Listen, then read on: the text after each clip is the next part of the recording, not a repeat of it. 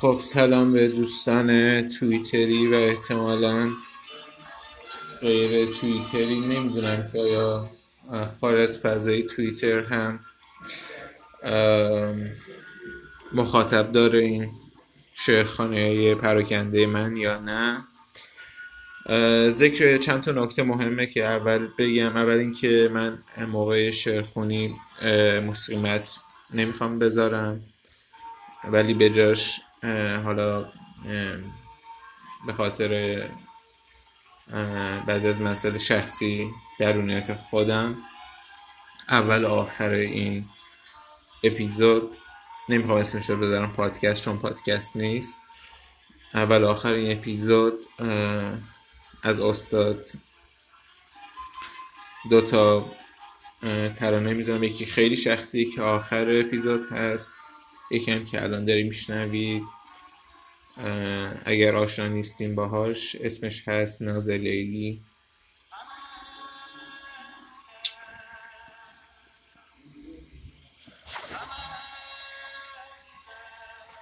ببخشید بابت این که یک مقدار نویز داره همه فویس هایی که من میدم.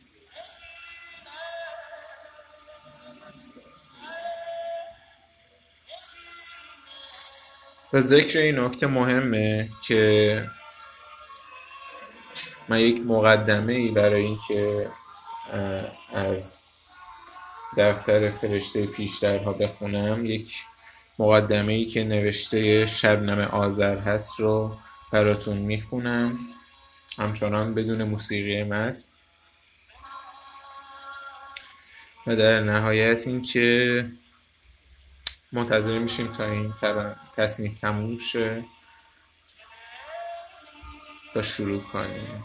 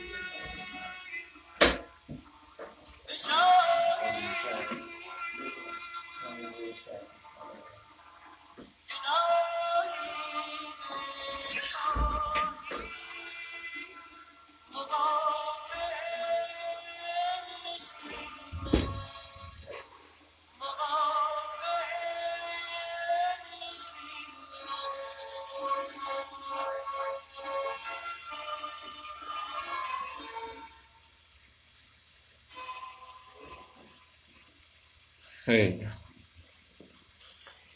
پس من اول مقدمه رو می‌خونم. تا برسیم به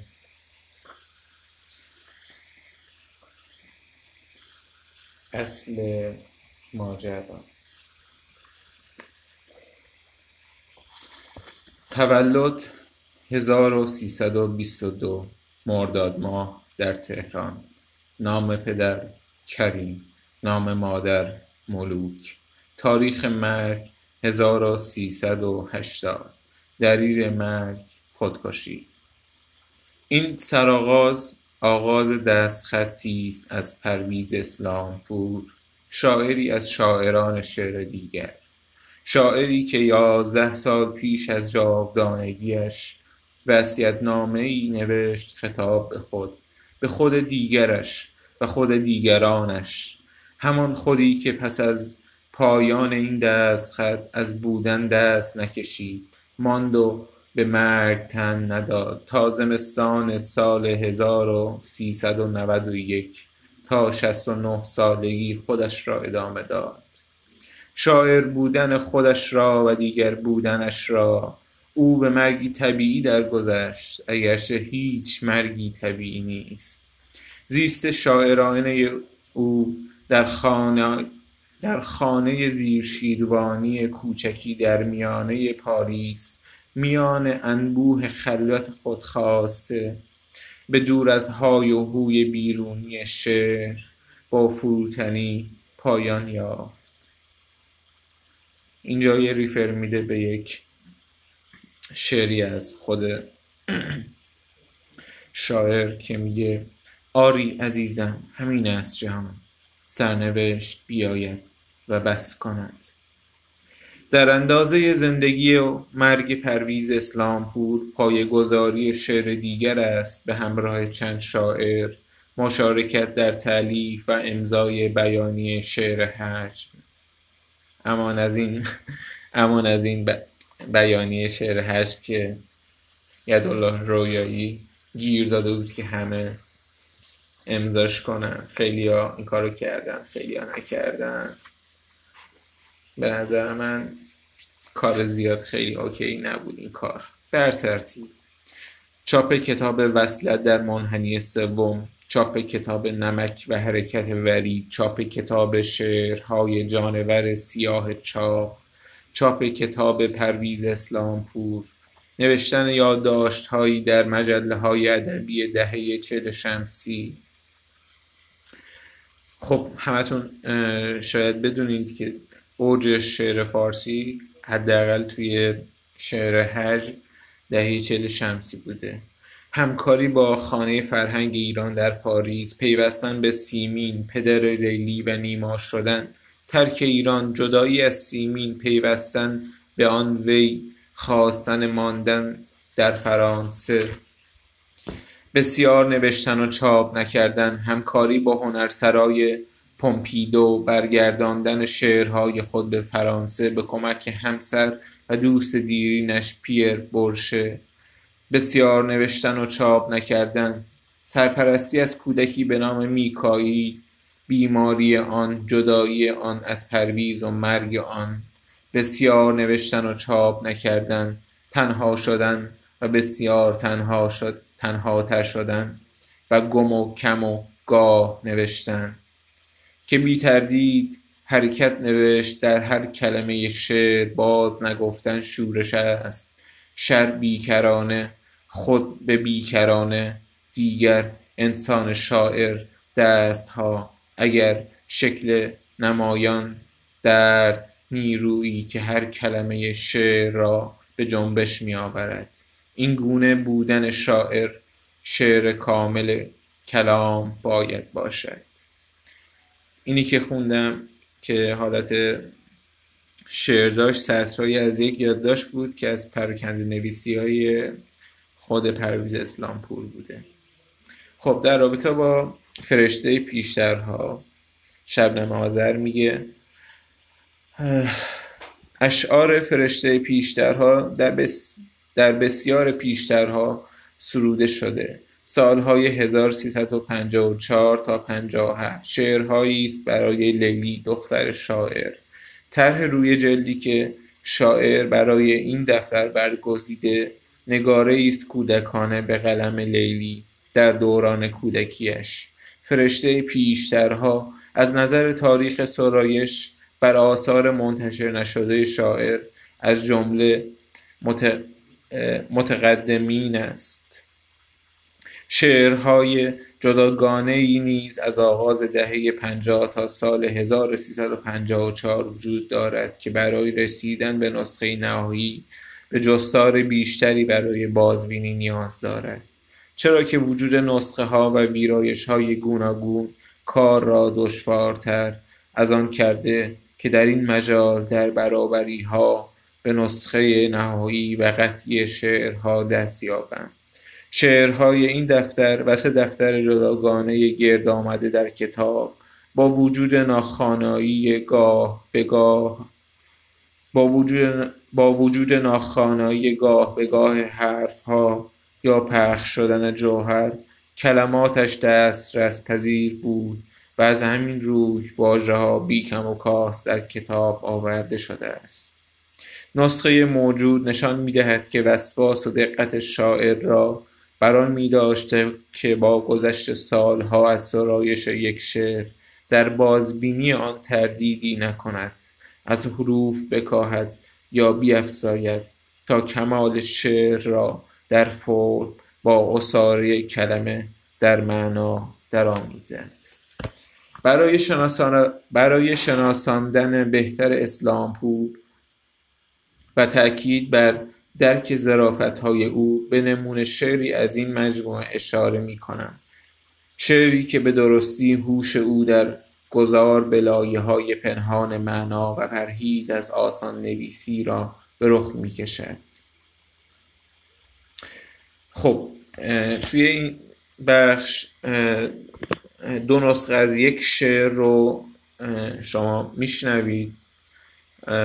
نسخه اول حالت ویرایش شده هست. نسخه دوم شکل پیشینی هست که ویرایش نشده. من اول شعر ویرایش نشده رو می‌خونم بعدش شعر ویرایش شده توسط خود پرویز اسلامپور را. روزی یکی را گفتم اول نور را خداوند نصیحتم کرد به سکوت. ایستادم دیگر زیر آفتاب سال هاست قسمم می‌دهند به همه پیامبران هم اما به کسی از چیزها ندارم. چیزی بگویم آخر نور را. و نسخه ویرایش شدهش که خیلی حالا کوتاهتر هم شده به این صورته.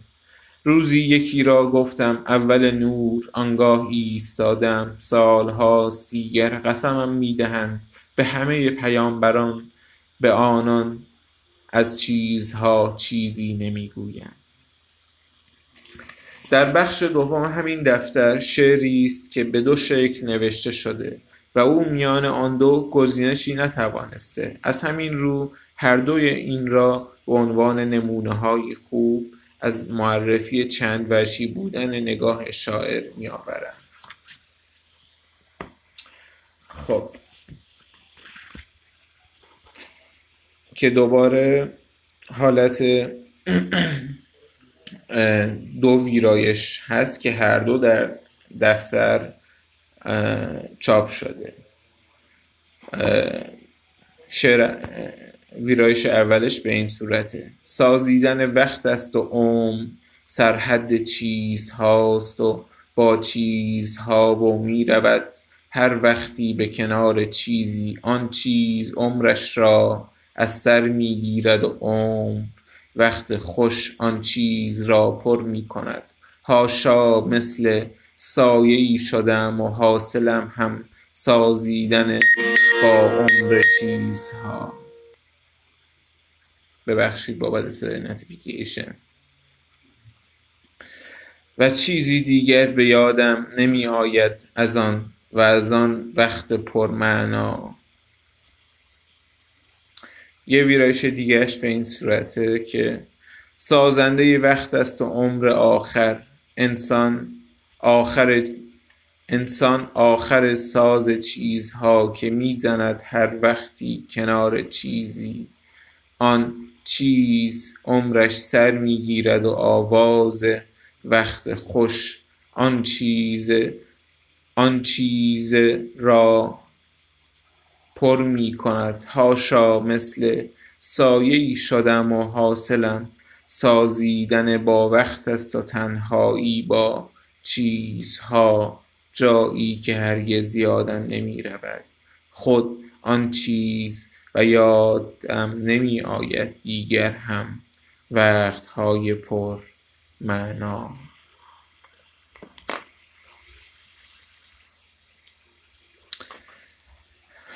خیلی خوب.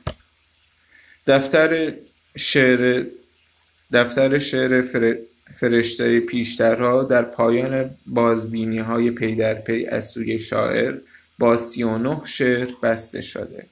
که من از این سی و نه تا فعلا برای شما چهارده تاشو می‌خونم.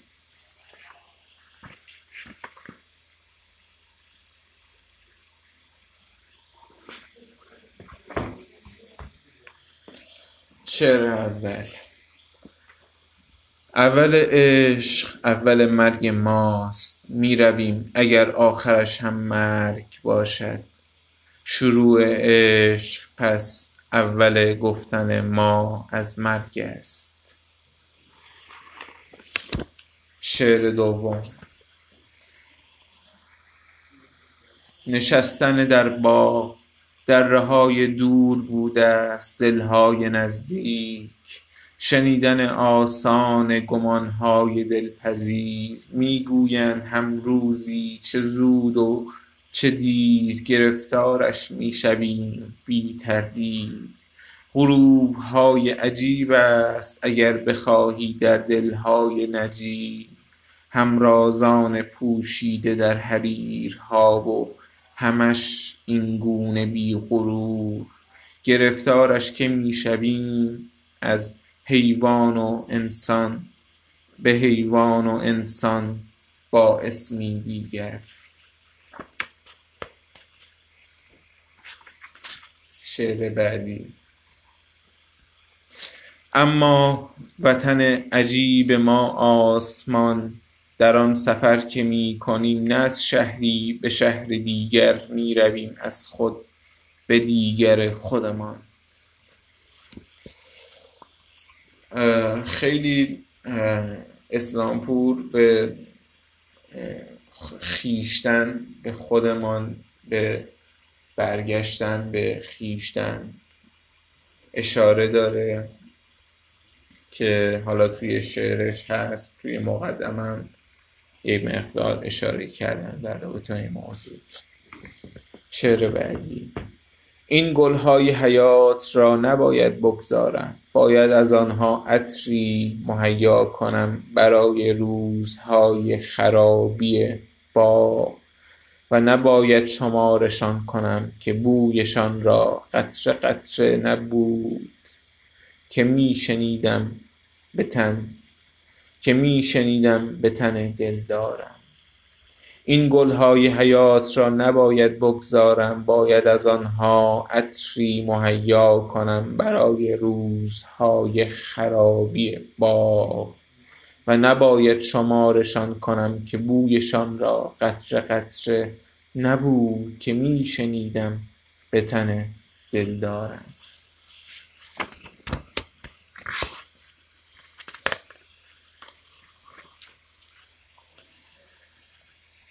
برای تو به چشم غایبم از جهان مثل این خورشید وقتی می سوزد اینجا و همگی می دانیم.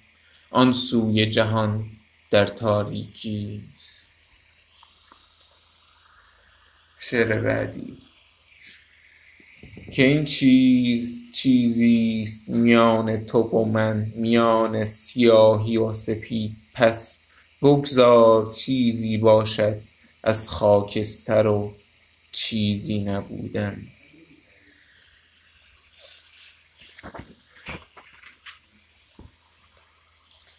هرگاه عشق آنچه می دهیست یادگاریست که به جهان هم می گذاری هرگاه عشق چیزیست برای گرفتن. پلیست هم برای گذشتن.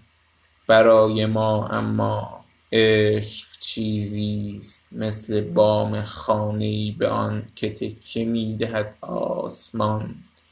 مثل هر چیزی که به چیز دیگر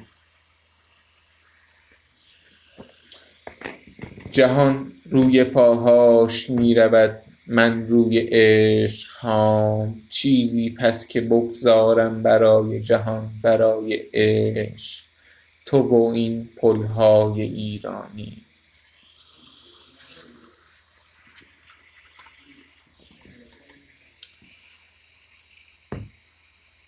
شب که سایه سنگین دارد روی علفها آن کنارتر که نشستند منتظر باران این میان باغ. چه براش مانده جز سالها؟ نشاید سایه تو را دارد و عمری اقلا از ما. امیدوارم خسته نشده باشیم و اینکه این چیز آرزویی و آن دیگری هم هوسی بودست و همانا اندوهگین نبوده یعنی یافته ای آن چیز را که به دل داشته ای. می دانی چه می گویم عزیز من؟ شاید آرام جان من.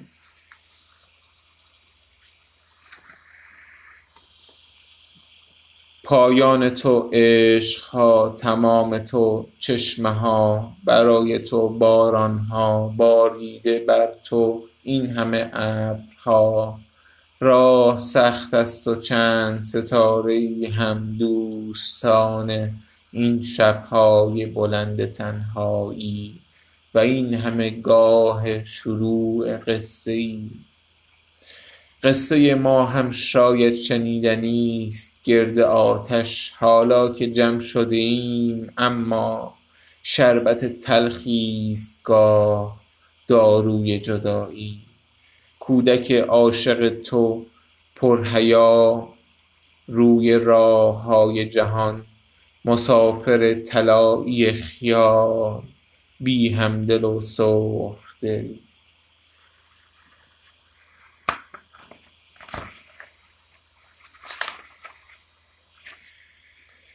و چه بود پس زیبایی اگر نه هستن تندرست و سلامت شادمان و به تنبیه هزار بار نوشتنهای نامهای گونه گون خداوندگار و اگر نبود شاگرد و استاد در طبیعت و آنان و انسان در جهان. عشق دستکار انسان است عاشقان دستکار خداوند. بر سر آبهای این جهان و بر سر آسمان و خاک راستگوتر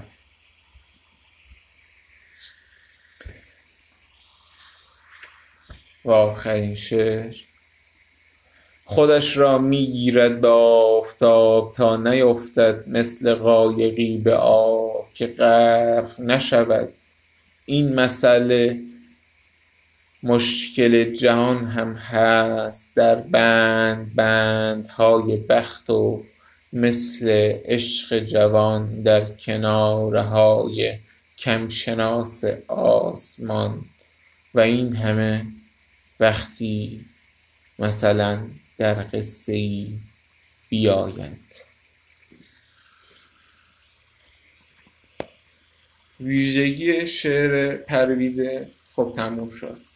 ویژگی شعر پرویز اسلامپور اینه که شعراش خیلی پراکنده است و نیاز به تحمل داره. یقینا اگر من بخوام شما الان دارید وقتی میشنوید آنچنان شاید ارتباط برقرار نکنید. با این حال نیاز داری که چندی رو چند بار گوش بدید تا معنیشو در بیارید. شاید اگر شعر حجم نبود ما می‌تونستیم اسم شعراشو هایکو بذاریم ولی خب هایکو هم یقینا نیست. به هر ترتیب این بود چهارده شعر از پرویز اسلامپور از دفتر فرشته های پراکنده. خیلی خوب.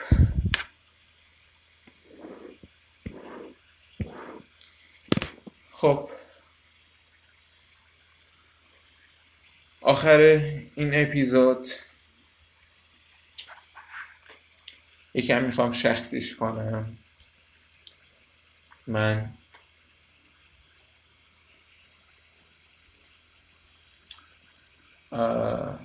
وقتی که بچه بودم بابام همیشه واسه اینکه منو بخوابونه آهنگ خسرو به خوبان شریعیان رو می‌خوند.